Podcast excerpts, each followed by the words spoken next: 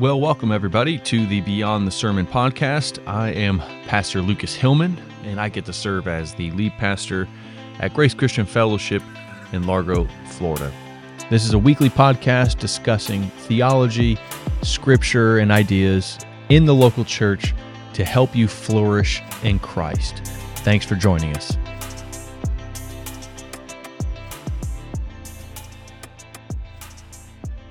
This past week, we looked at the issue of discipleship in a distracted age. And I wanted to focus on Matthew 16 or its counterpart, Mark 8, really, where Jesus is saying we have to count the cost uh, to be his disciple, to take up our cross and save our life will consist of losing our life for Jesus' sake, meaning that we give up trying to find ourselves, identify ourselves, or make something of ourselves apart from Christ, that Christ is all in all, essentially, for us. But in this seemingly distracting time, I think that is almost unprecedented uh, in human history. Although I will say every probably era in human history comes with its own unique distractions. Um, ours usually will revolve around entertainment or, um, again, just something pleasure oriented. And my thought in going back to Jesus' call, if we want to be his disciple, we have to at least be mindful of what we are prone to be distracted with. And so if you were be if you were able to join us in service, we referenced Brett McCracken's book, uh, The Wisdom Pyramid. And I had a number of people come to me and say how helpful that was as far as understanding their intake for wisdom and their uh, again their daily appetites for different things. And um, in the age of distraction oftentimes things like social media entertainment or just screens in general um, seem to dominate our time. And that's not really uh, i can't say it's our fault or they're engineered to do so but technology is not going away. And I don't think a faithful Christian approach to technology is to, um, again, jettison it all. And again, we are able to record this podcast or, again, uh, live stream our Sunday services with gospel content because of technology. But as we are have been also considering 1 Corinthians 8 through 10, engaging with content and the amount of content uh, requires wisdom. And wisdom is often personified uh, as uh, a lady in the streets calling out, saying, Listen to me. Um, and, and, in Proverbs chapter 5, there are, are two uh, types of ladies that are calling out. One is Lady Wisdom, and one is Lady Folly. Um, and Lady Folly is one saying, Heed me, uh, and you don't have to listen to anybody else. And Proverbs 5 6 goes far to say that uh, Lady Folly, uh, leaning to foolishness and ultimately destruction, she says this She says, Gives, Give no thought to the way of life. Her, her paths wander aimlessly, and she, but she does not know it. So, again, one of the follies that Proverbs seems to paint for us as humans is that we give no thought to the way of life. We don't think about the paths that we are on, um, that we don't consider what our habits are forming us into. What is the end goal of the things that we are partaking in? Again, this isn't calling for radical shifts, but consider what path you're on. Um, the the amount of time, energy, and resources we might give to particular hobbies, or just our attention. I know one way that sociologists uh, tend to think about uh, a new thing that has emerged maybe in the past dozen years or so uh, due to the advent of the internet um, is the attention economy. Meaning that most of the economy now is based on being able to grab someone's attention. Because if you have their attention then you get their clicks and then you get their ads and then you get you know potentially a purchase of some sort. Brand loyalty is now based on attention. Is that do we have the attention of our followers? Again this is ultimately i think leading to some foolishness that we see around us where people are doing more and more and more absurd things to gain attention but again, attention uh, isn't bad as long as we're giving our attention to the right things. Hence, going back to the wisdom pyramid, we see at the top of the pyramid the things that we should be taking, not necessarily stop taking in, but less and less of in comparison to uh, God's word are things like social media, television, uh, hobbies, or anything like that. Again, we need hobbies. We need things to express our humanity, personality. I'm not uh, trying to rail against those. But what is our uh, engagement with those things in conjunction with the Word of God and prayer and uh, community with God's people? I would like to think that we will grow as a disciple of Christ, not if we find ourselves first in our hobbies and our, uh, again, our pleasures. We will find our identity in the peace that Jesus offers to us in John 16 um, when he says, I come that you might have peace.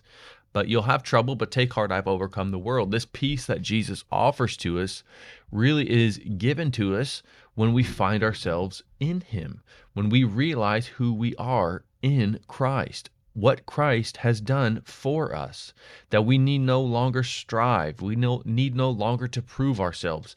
Um, I heard uh, Coach Deion Sanders this past week in a press conference uh, say, you know, when he receives criticism as a coach, um, he basically, you know, tongue in cheek will say, "You didn't make me, so you can't break me." And again, I think when it, but he often and he credits that to understanding that God made him, God redeemed him. Uh, that you know, and it, I think that's a, a point for us as Christians is that this world can try to break us. It can try to overwhelm us. If it can try to overcome us, um, but the fact is, is that God has redeemed us. The fact is, is that He is our refuge and our strength.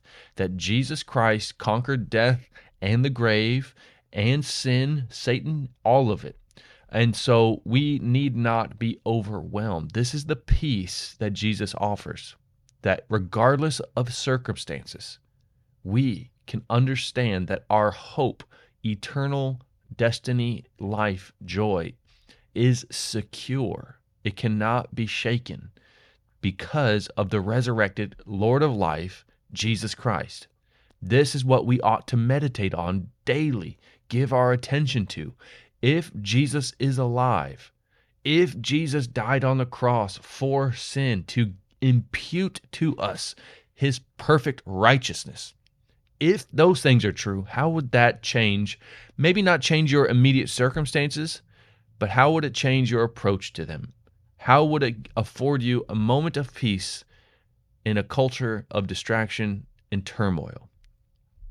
So, again, part of what we want to understand and focus on, give our attention to, is not necessarily always the trivialities of the world or the latest news or anything like that. Although I do think we need to be culturally informed. As a Christian, our peace, our wisdom, our life is wrapped up tightly in so much that it's almost indistinguishable from Christ Himself. And I want to read, I gave uh, this past Sunday a list of things that we are in Christ, identity, uh, in Christ, disciple in Christ. Um, and I want to read those before we wrap up our podcast because I think it's really important for us to give our attention to what did Christ accomplish. And it's really everything. It's everything from beginning to end. So in Christ, you are redeemed from slavery to sin. You are reconciled to God. You are forgiven for all your sins. You are freed from the law of sin and death. You are adopted by God. You will become a child of God in Christ. You are accepted by God. You are justified by Jesus Christ. You are glorified with Jesus. You are united to Jesus. You possess every spiritual blessing. You are brought close to God. You are delivered from the power of darkness. You are transferred from Satan's dominion to the kingdom of God. You are a gift given. You are you join the priesthood of believers. You join the people of God. You receive citizenship in heaven.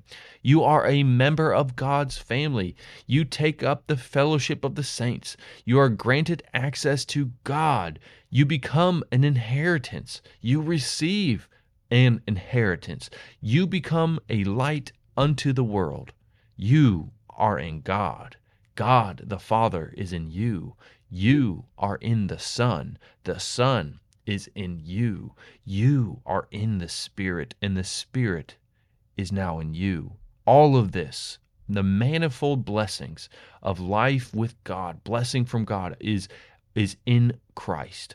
This deserves our attention. This is how we can maintain peace and hope in a world gone mad, it feels like. But Jesus remains victorious. The resurrected Christ still remains seated on his throne, sovereignly reigning all things. And despite circumstances, we are to give our attention to him. We are his people, we are his disciples. And if we are to follow him, means giving him our attention. It means losing ourselves for the sake of falling in love again and again and again with the person and the work of Christ. One quick note, if you would like to see a list of all of those things I read as a affirmation of what Christ has accomplished for us that we then receive through by grace through faith, uh, we will post these on our social media. So make sure you follow us Grace Christian Fellowship on Instagram and Facebook. Until next time, thanks for joining us. Thank you for listening to the Beyond the Sermon podcast, a ministry of Grace Christian Fellowship in Largo, Florida.